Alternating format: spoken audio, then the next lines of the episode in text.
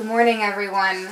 I know that uh, this is not exactly what I was hoping for for our uh, service today. I was really excited for our Small Seed Sunday. I was really excited for this text. If you were with us at church on Sunday last week, you know that I was not super excited about Nicodemus last Sunday because I was waiting and ready for today because I love the woman at the well. I love the Samaritan woman. It is one of my top, top favorite all time Bible stories, mainly because I see myself in her so very much.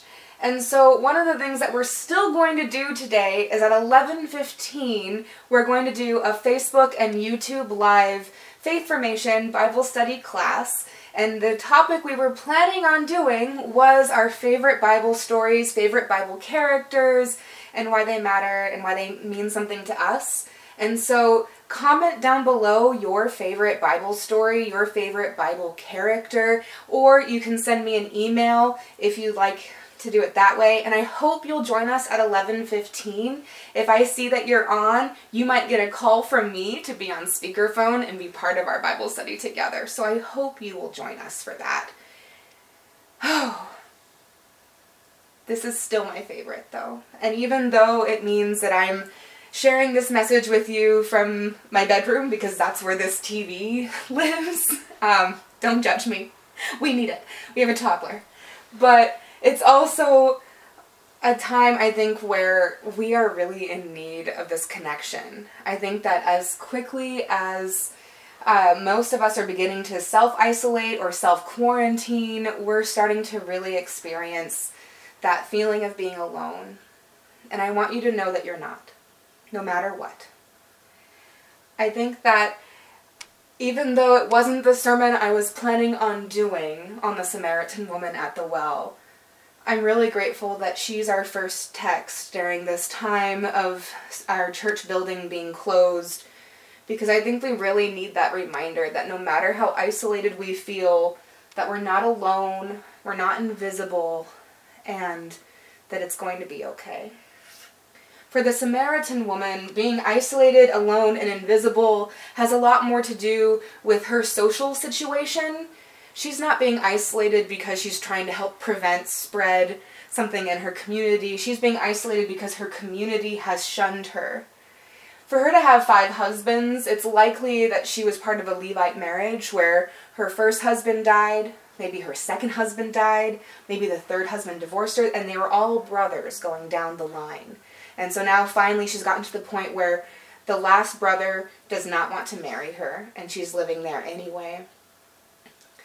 For a woman in Jesus' time, this is a really difficult and serious feeling for her.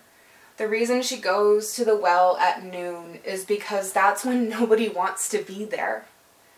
That way she knows she's not going to have to deal with any awkward looks or people whispering behind her back. She knows she's going to go and be there alone.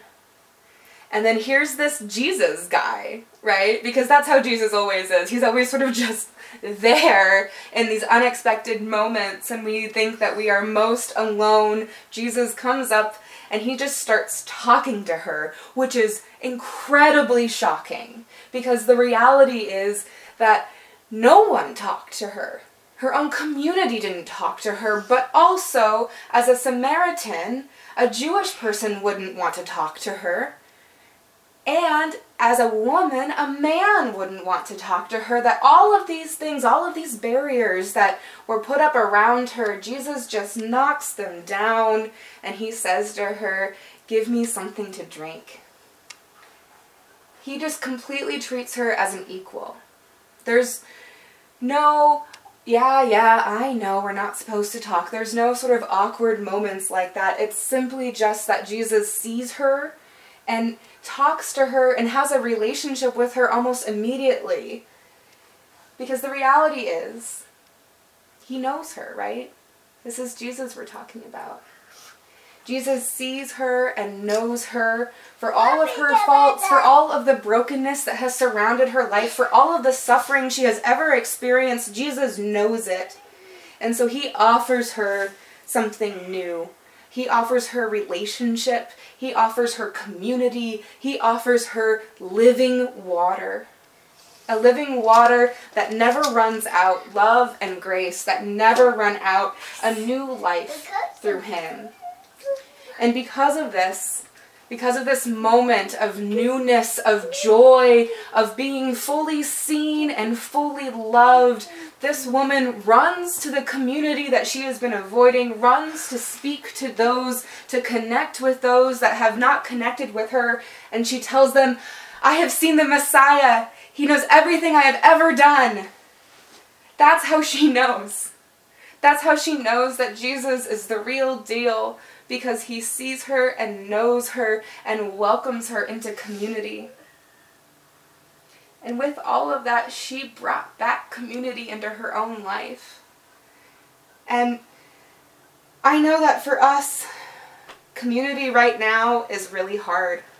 Right now, we are struggling to figure out how to connect with one another when we're mostly at home, waving across the street, we're worrying over where is there going where's the toilet paper going to come from and wondering why there are people hoarding so much. Community right now can feel really hard as we feel more and more isolated, more and more alone, and maybe even invisible during this time of anxiety in our country and in our world with the coronavirus pandemic. It's so much for us. And we might not be isolated because of the kind of marginalization that the Samaritan woman experienced, but we are experiencing a kind of isolation that is meant for community. We're isolating ourselves because we are trying to save our community to help prevent the spread of COVID 19, to actually help make things better. And we're doing it for our own health and safety as well. And during all of this, we're facing our fears, our worries, and our feelings of isolation. And none of this is easy. In our own family, the disappointments that have come about have been small. We had to cancel our, tr- our plans to go to Portland to see the Broadway Frozen. Our Disneyland trip has been postponed. They're disappointing but those are very small inconveniences compared to those who are not able to work and are worried on how they're going to pay their next bill. For those who are struggling at home because they don't know how to connect with others. For those whose phone is just not ringing right now, but they are desperate for any kind of human connection and for those who are struggling through illnesses, through COVID 19, through influenza, through colds and allergies, and all of the anxiety that we feel the moment we have a single little cough and we wonder, oh no, is this it? We worry for our loved ones, for those who are in those high risk categories. This is a time where we are all feeling this stress and this hurt. And the reality is that it's not over yet. There's still more to come. We are just in the early days in our country, and that alone is hard as well. None of this is easy. None of it is easy. But Jesus knows. Jesus knows exactly what we're going through right now because Jesus always comes up and shows up right when we least expect him. Jesus is here with us on Facebook, on YouTube, in our homes, and in our world all around us. Jesus is here. And Jesus sees us and knows us and goes to the cross to bring us living water. Jesus rises from the dead to defeat our fears and pour out love and grace on us so that we can find comfort in the living water, the new life we are given through Jesus, so that we can find strength to care for our community, which likely means helping to prevent the spread of COVID 19 by staying home, maybe tossing a roll of toilet paper to your neighbor's house, phone calls to those that are at home and not accessing on internet. I invite you to please whenever you think of a moment, call somebody that you know and just chat with them. during these weeks. Just say, hello, how are you? What Netflix show have you been binge watching today? Because I'm sure that Netflix and Disney Plus and Hulu and all of those streaming services have plenty for us to do. But maybe it's also, have you seen the beautiful sunshine outside? Did you see the snow flurries this morning in mid-March? It's those moments of connection with each other. And maybe it's sending cards, maybe it's sending emails, or maybe it's those friendly waves from a safe distance. No matter what it might be, Jesus is calling us into relationship together in a new and different way. Jesus is giving us living water so that no matter how isolated we feel, we know that we are not alone that God is with us and we are with each other in spirit. And no matter how alone we feel, there is nothing that can prevent us from being near God. God's presence is all around you all of the time, even when you least expect it. No matter what, Jesus is here for you and for me and for all. Thanks be to God. Amen.